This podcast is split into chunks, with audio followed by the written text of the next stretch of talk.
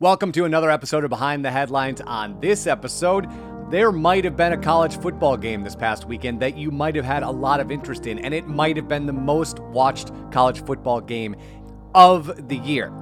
And so we might have called Aaron McMann to talk about said game. Let's find out next. It's only a kick, a jump, a block. It's only a serve. It's only a tackle, a run. It's only for the fans. After all, it's only pressure. You got this. Adidas.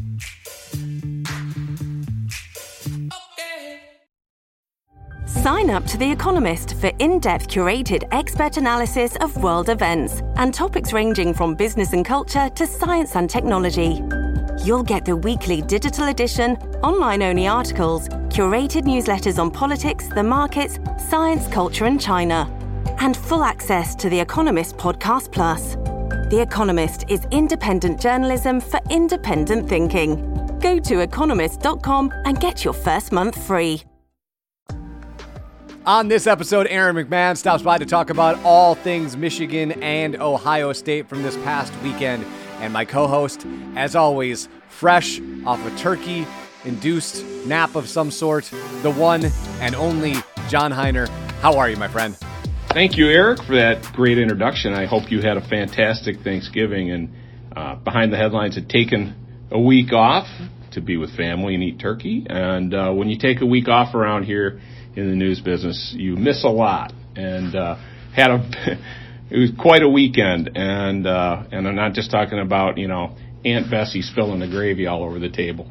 Um, if you're following the news at all, uh, and I know you are, because I can see the numbers here at M Live, but uh, everybody is excited about what's happening in Ann Arbor with the Michigan Wolverines and uh, you know their their run to the national championship is what it's looking like. Not not a national championship, Eric. I'm not promising. I'm just saying um, uh, they've got themselves in a position that they haven't been in quite a while. So I thought it'd be a great time uh, because there's so much fan enthusiasm about this. To talk to our lead Michigan Wolverines football writer, Aaron McMann. Uh, Aaron, welcome back to Behind the Headlines. It's good to have you. John, it's good to be back. A lot of, a lot of football to discuss. You know, it's never not interesting around the Wolverines football program. uh, earlier this fall, we had on uh, reporter Gus Burns, and we talked about a story that he covered that took him 10 years of his life to cover. But let's be honest for you, there's been like an eight year story arc here with Michigan football that uh, coincided with the arrival of, of, of one of the highest profile coaches in, in all of football, not just college and that's Jim Harbaugh. And so uh, we're going to have to dive into this today and talk about it a lot, but just high level, what's this been like for you? Because um, you've seen the highs and the lows, and, and this is this is pretty high for Harbaugh and the Wolverines.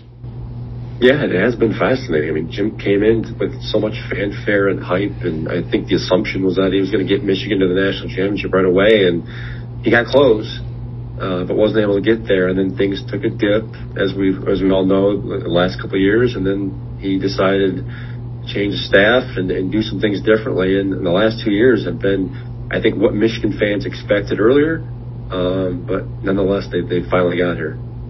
Yeah, I was reading a lot after the victory, and let's just get that out of the way. If you have just come out of a L-tryptophan coma, uh, the Wolverines beat Ohio State in Columbus. Ohio State was ranked ahead of them in the top five, and uh, Michigan was a big underdog in the game uh, because both teams had kind of you know their schedules this year left some room to interpretation. Uh, the competition they played, so you couldn't do a head to head and look at them and be conclusive. But on the field, it was very conclusive on the field.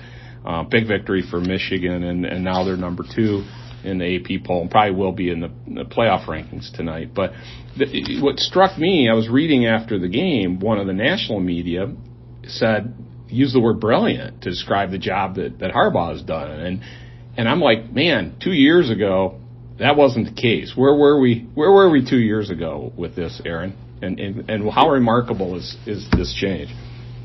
Two years ago, yeah, we were nearing, I'd say, the end of the rope. I mean, Jim Harbaugh was under pressure. He knew it.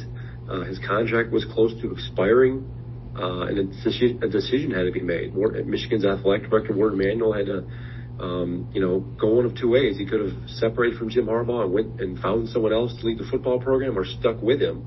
He chose to do that, but there were caveats there. I mean, changes need to be made. He, he Jim Harbaugh switched up his coaching staff. He kind of changed philosophies. Uh, the offense took a, a, a, direction more to, veered more toward what Jim had been successful doing in the past. Um, so yeah, things changed uh, for the better. It turned out to be, and uh, here we are. I mean, we're, we're we're knocking on the door of Michigan potentially winning back-to-back Big Ten championships and, and getting to the playoff. Some of those question marks remained last year after Michigan State and Mel Tucker beat Michigan for the second straight year, and everybody knows that's kind of midway through the the schedule.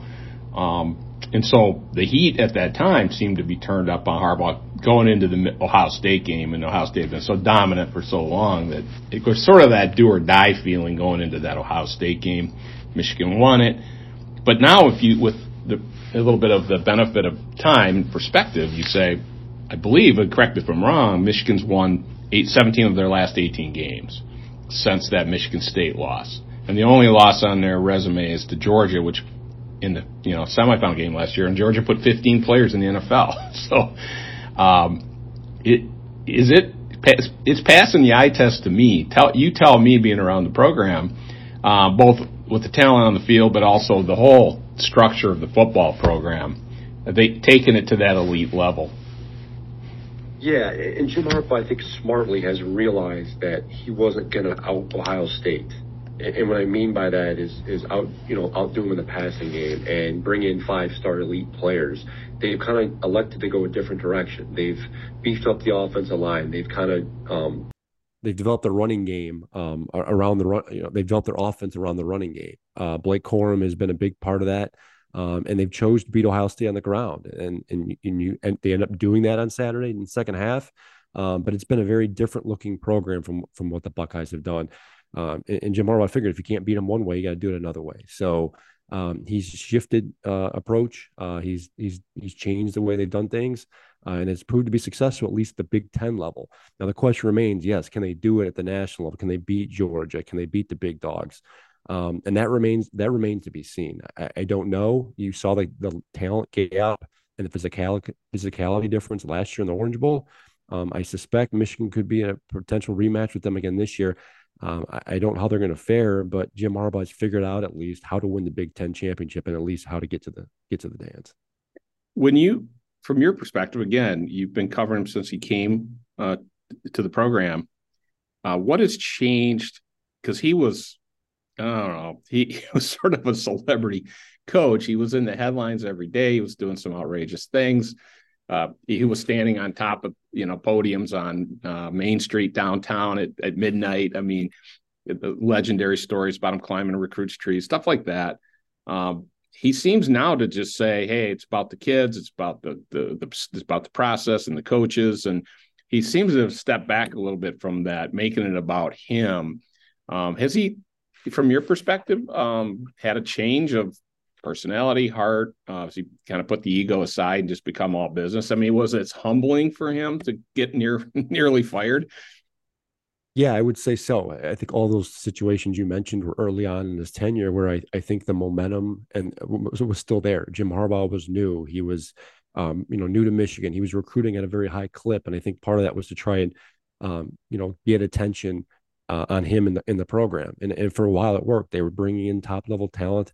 Um, they had they had some good teams there early on, um, but things started to fade. I mean, they they had an eight win eight eight win season. Then they then you know, they were picked to win the Big Ten in 2019, couldn't do it. Um, and, as, and as I said, they were trying to out, out Ohio State, and they just they realized that wasn't the way to go. So I, think he kind of way hunkered down, bunkered down, and realized, hey, I need to get out of the spot a little bit more and focus more on football as opposed to all the other things going on. Uh, and yeah, I think the the after the 2020 season, they they win two games. Uh, it was really a, just a, a, bad year all around. Um, it was, I, I think, a, a, turning point for him. I think he realized that time was about up at Michigan. As I mentioned, the contract was just about to expire. Um, Michigan was clearly not, um, you know, in a hurry to re-sign him.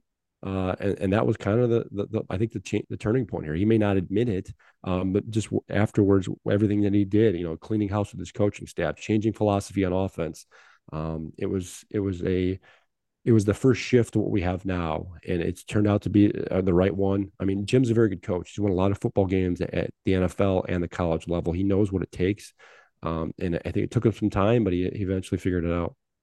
You mentioned the NFL, so given what you, everything you just said, what was the dalliance with the Vikings about? Was that maybe that he was just saying, you know, before they can me, I I'll look for I'll go back to where I feel more, a little more comfortable was it a tactic? Uh, I mean, he didn't get a new contract, did he? Um, uh, I, he he he got his pay cut, uh, but I don't think that Michigan responded by throwing more money at him.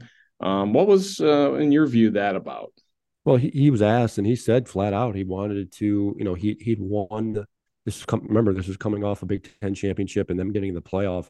I I think there was a feeling that he accomplished what he set out to at Michigan. He came here to win a Big Ten championship and obviously got them in the national title picture. But he said this flat out, you know, the the, the Super Bowl is the one thing that he has always wanted. He he got close when he was in San Francisco, uh, lost eventually to his brother, but um, that seemed to allure you know lure him. Uh, he wanted to do that. That was something that appealed to him, uh, and he wanted to try. I, I think if you're a football coach um, the highest level is all in, in sports coach in general the highest level is where you want to be it's where you want I, I, and there's no shot at college or anything else but it's it's a it's a different beast and I, I think Jim Harbaugh had been through the grind and the wear of what the, the year to year recruiting and that's the thing too I mean it's just a different animal coaching at the college and the professional there whether it's football or basketball the recruiting cycle never stops you got to essentially became become a, a personnel manager of your players um, pro, letter, pro, pro level is a little different. You get some time off.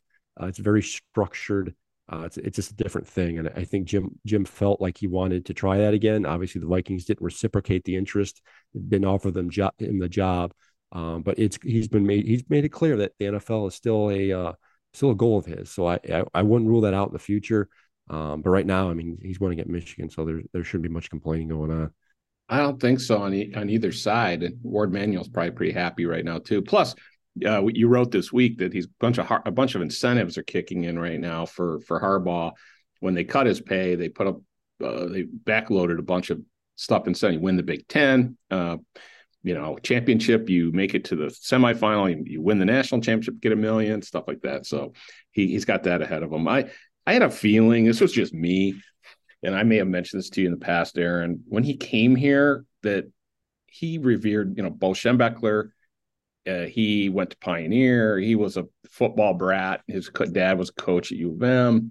I think he had some reverence for his experience here in the university, in the football program, and the mystique, and not even the whole Michigan man stuff, but it was more like what Michigan stood for, you know. And I had this sense, and I could be wrong you may be right. You may go to the NFL, but he saw this as like he wanted to be emulate Bo. He wanted to be the next Bo, and statue or not, that he wanted the longevity. He wanted to represent the football program, and he loves Ann Arbor. He loves the school. Uh, I don't know. That's just my. I don't even. I don't know. That's not a question. It's just a feeling I have. No, and there's a case to be made. In a way, he's kind of living on his childhood, right? He's he grew up here. He played here, like you said. He was a star here. Um, everything he knows is Ann Arbor. He's got his parents live across the street or down the street from him. Uh, so everything is here. So I, I, think he's comfortable. This is where I think where he wants to be. I, I think um, you know, he he took he took this job for a reason. You know, he went to it. It, it takes a lot to go from the be successful in the NFL to, to the college level and, and drop down, um, and he's and he's done that. Um, you know, I, I, don't think it precludes you know going forward a potential NFL job. I, I think that's certainly still going to dangle out there. And I think he's always going to wonder what if.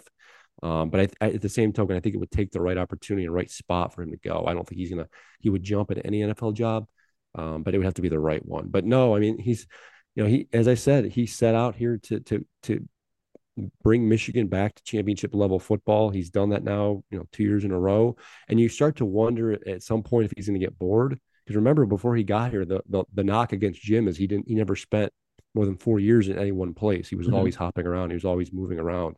Um, now he's done that. I mean, he's in year eight. Um, he's he's accomplished what he set out to. So it, it, it makes you wonder um, if if he feels like he still has a little bit left in him to to make the jump to the NFL level again. Yeah, you never know what happens when somebody wins a pinnacle, a championship somewhere, whether it's the Super Bowl or you feel like you got there, the national championship. You see it a lot in in um, college coaching right now is the revolving door. These guys going for the big money when they get the chance, you know. And you, you could look at like Luke Fickell or Deion Sanders. They they see the la- they see the money that's out there, and they know they got to go somewhere and do their time and all this. But you win a national championship in Michigan, it would seem like you've accomplished what you set out. You really accomplished what you set out to do. So um, that that would be interesting to watch. I uh, hope we get the opportunity to see that this year, and they make it that far. But by any measure, you'd have to say he really turned this around because uh, two years ago, you and your colleagues wrote a really deep package of stories about, you know, was a pig and a poke. He's we're five years in. He's paid like Urban or he's paid like uh, Nick Saban, and you're not getting anywhere near the results. I mean, at that point, Lloyd Carr was still uh, looking pretty good, but he's he's clearly turned it around. So let me ask yeah. you this: um, the the players, uh, the difference that you may see because we had a lot of question marks too, losing Aidan Hutchinson and David Ojabo and other players at the end of the season. That great run at the end of last year. But what's it been like in the locker room and with this year's squad, which is clearly has some different people who've stepping up, like Mike Sainristil, you know, you saw him at Ohio State, like exhorting his teammates, and he's really step up as a leader. Um, obviously, JJ McCarthy. Uh, there seems like there's a new identity that they've they've forged with the players who are leading the way this year. Yeah, you're right, and I think it was a build off of last year. They they were successful, and I think they realized that was kind of the winning recipe. Um, you know, yeah, the questions coming in this year was how they were going to place, you know, Hutchinson job. Well, could they replace them? And you know, to the coaching staff staff's credit, in the offseason, they flat out said we can't. We're not going to. So we have to go about this a different way. So they've they've done a very good job of changing. I think that, that in a way that their philosophy on defense. Yes, it's a very similar system to what they ran last year, but they've been unafraid of, of u- utilizing different guys. I mean, the rotating guys up front the edge position. You mentioned Mike Sainristil. He moved from, they convinced him to move from receiver to defensive back um, which is is tough to do nowadays in football with the transfer portal becoming such a big thing. If a kid isn't happy with where he's at or his playing time, they just tend to you know up and leave. Whereas Sainristil you know agreed to move. Um, he, he now look he played defensive back before in high school, but not at the college level. Um, but he agreed to move, and he's it's turned out to be successful. He's been a, you know pretty much an every down, every uh, every game starter. He was he had a big impact Saturday in the game, and that goes back to I think the culture that Jim's really built the last couple years. I know it's cliche, but these players have really bought in. Um, and I think that was the missing ingredient for several years under Jim Harbaugh. They had a lot of talent, um, some superstar level players, some high level recruits, but you almost got the feeling that they were very individualized. They weren't in it for the team. They weren't there for to win championships. They're there to kind of play and get out and get to the NFL. That you don't get that sense these in that last couple years. Now, obviously, winning helps all. Winning cures all of that. Um, but they they've certainly there's certainly a different vibe and a different feeling around Schembechler Hall the last couple years. Um, just it, it's a team first mentality. I think, and I think that's really borne on the defensive side of the ball. There are no superstars. None of these guys are going to be drafted in the first round of the NFL draft this year. Yet they are statistically one of the best units in the country. Right. Um, also, a knock that followed Harbaugh around. Well, it had been a, a positive was that he was quarterback coach, and in his first five six years here, he just didn't put a quarterback on the field that could compete with Bryce Young, CJ Stroud, and, and any of those top tier guys who you see take games over, you know, and and, and make that kind of difference. Obviously, JJ McCarthy's not in the Heisman conversation, but it seems like he addressed Harbaugh addressed that this year in a, a, way that even though it was a little balky at the beginning of the year how he did it, I think he had a plan and it's played out the way that he wanted it to. It is, yeah.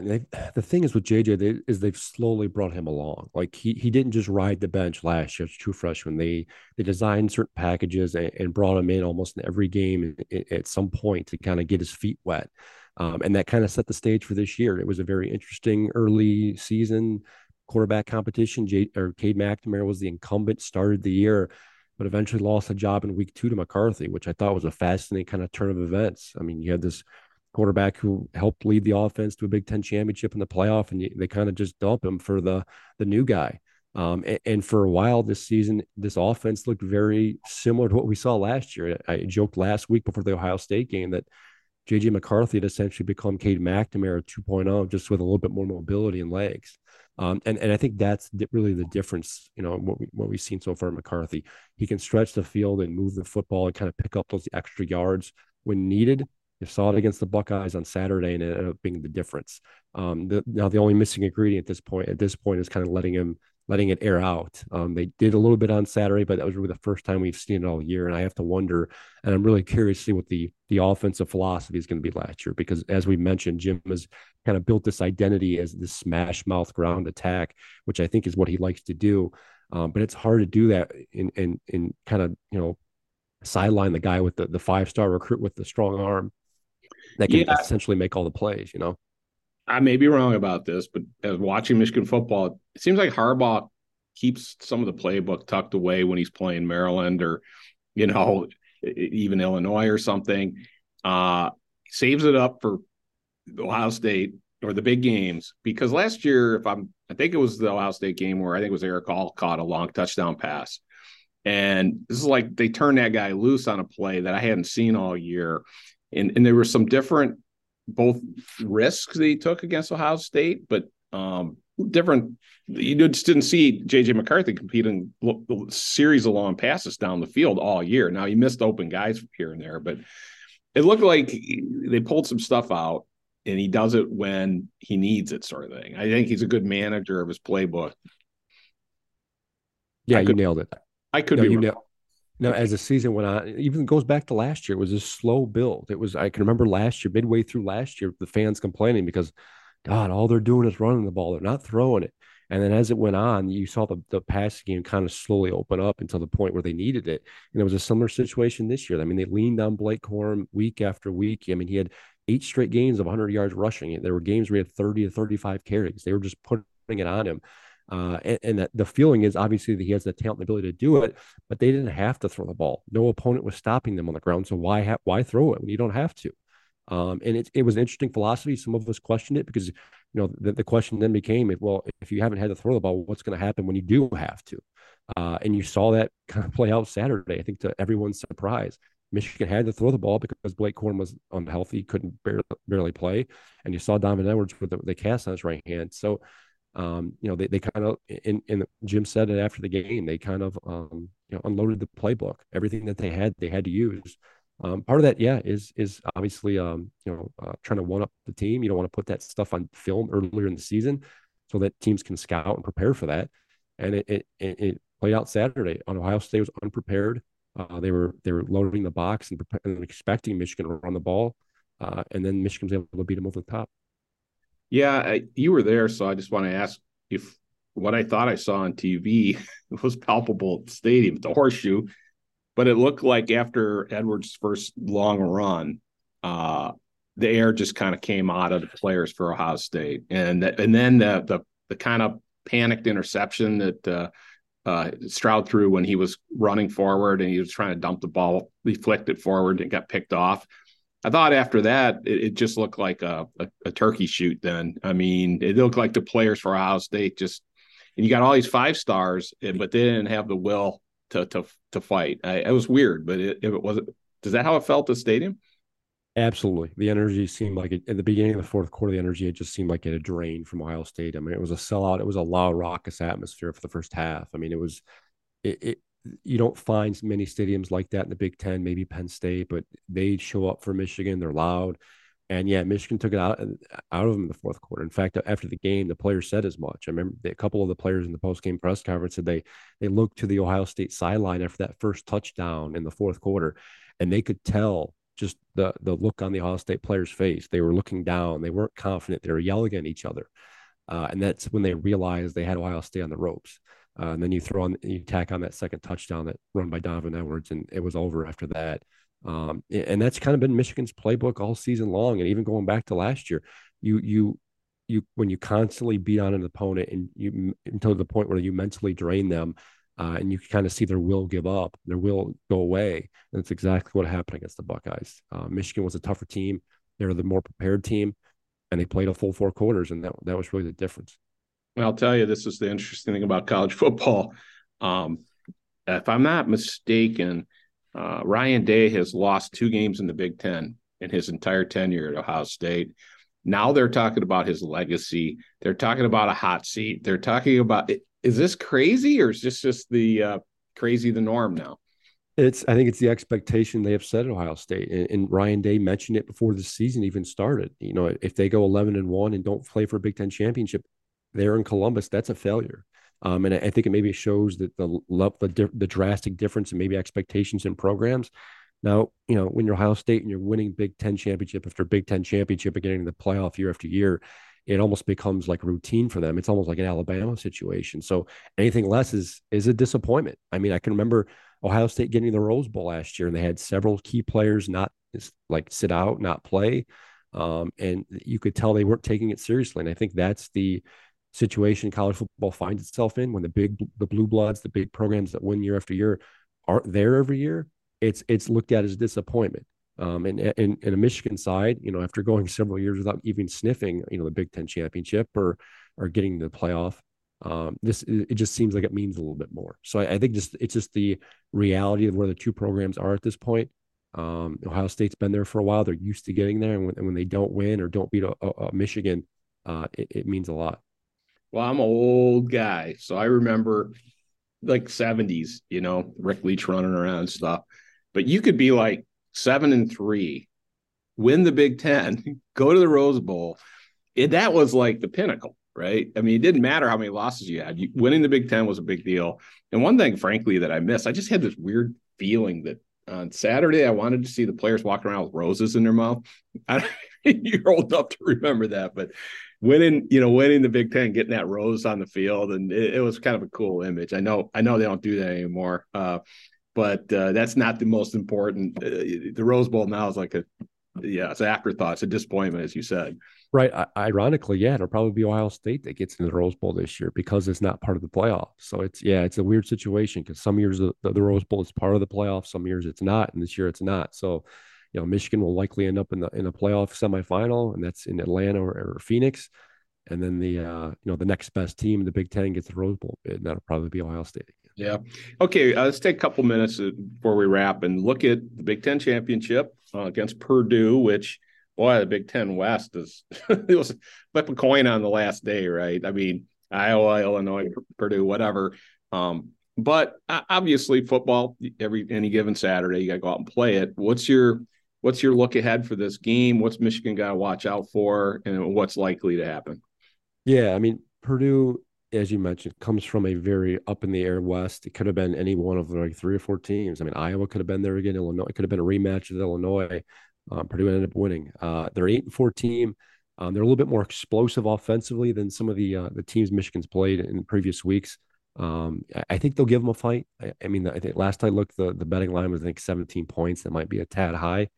Um, but Michigan, again, remember, Michigan's been on the stage before. They they were coming off the high last year, beating Ohio State for the first time in a, almost a decade. And they again they had a quick turnaround for the Big Ten championship the week later. So um, I, I, think Michigan health is obviously going to be a concern. I, I, think you'll probably see some guys again limited or not play. Um, but I, I, think Michigan has probably the better talent, the better scheme to, to get by up Purdue. So I, I think you're looking at another Big Ten championship for the Wolverines. Uh, might be a, you know a relatively close game for the first half, but Purdue I don't think has the horses to, to keep up with, with, with this Michigan team. Yeah, I remember having a little anxiety uh, going into the Iowa game last year, um, and uh, they just killed Iowa. I mean, they ran them off the field.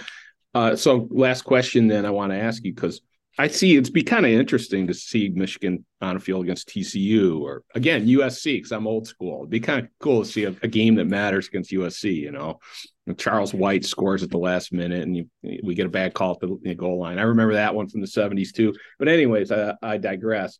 Um, but knowing what we know, what we saw when they played Georgia last year, how's this team different, and and how do you think they they're going to compete in the biggest stage? Yeah, it's a good question. The one I'm getting a lot this week. I, I think it's something where Michigan last year they weren't familiar with the moment. They had never been there before. It was the biggest stage they played on, played on in, in the Jim Harbaugh era, and you had a lot of young guys playing. So, um, part of me thinks that they will handle it better. Now, whether they have they can match, you know, whether it's you know especially Georgia's physicality. I guess I'm speaking Georgia here. I, I don't know. I, I, think Georgia remains by and far the number one team in the country. Um, but I, again, I, I, can't. When I think last year's Orange Bowl, I can't get the, the image out of my head. The post game, JJ McCarthy, Donovan Edwards, Andrel Anthony are all standing on the field watching Georgia celebrate, and I, I think that moment, taking it all in, realizing what it took to get to that level, I think is going to help them this year. Um, I, and I do think being paired up with a potentially TCU in the semifinal would be would go a long way. I, I think Michigan match up very well with, with Texas Christian. I, I, think that would certainly set them up for a potential trip to the national championship. Um, when it comes to Georgia, I mean, right now it's it's hard for me to pick anyone to beat Georgia. I mean, they're they're such a loaded team. They're big, physical. They're very very similar to Michigan, and yet they have the you know the the, the experience of being there and winning on that stage. And I think when when it comes to that moment and that situation, I think you give give the edge to the experience. That being said, I mean Michigan surprised us. It seems like year after year, the last couple of years, they surprised. They certainly surprised me on Saturday. I didn't think they stood a chance when Blake Corum was was deemed out. Um, yet, so you, you, never say never. It is college football. You got to play the game. Um, but right now, I would certainly give the edge to Georgia. All right. Hey, Aaron, you're doing a great job. Let me ask this last question: Is it any different to cover a season like this than to cover up that eight that eight and four season? Yeah, just because the the the hype and like the the fan interest is there. You know, it, it's one thing when you cover an eight and four team. I mean, the regular diehards pay attention and they're they're interacting and reading and everything else. But um, when when it gets to this point that the audience level just gets the and the interest level gets just so magnified. I mean, you've got folks that haven't paid attention to this Michigan program for most of the year, finally tuning in and reading and and kind of digesting everything that's going on. So yes, I mean it, it's certainly more interesting, and I think I like to say we're in the interesting business. Um, and, and, and when things are going good, things are more interesting. Players are more likely to open up and you know give better you know responses, interviews. Jim Harbaugh seems like he's in a better mood, uh, so I think it's a win-win for probably everybody. Well, you might be writing another story about Jim Harbaugh's future, but it might be coming from a different perspective this year. We'll see how it plays out. Aaron McMann, thanks for joining Behind the Headlines. Good luck this weekend and with your colleagues, uh, uh, Andrew Kahn Ryan Zuke down in Indianapolis. Good luck for the rest of the season and great job so far. Appreciate joining me today. Yeah. And there they go. Big thanks to Aaron for stopping by the podcast. As always, if you like what John and I are doing, like, comment, and subscribe wherever you get your podcasts. Till next week, he is John Hiner. I am Eric Hultgren, and this is Behind the Headlines.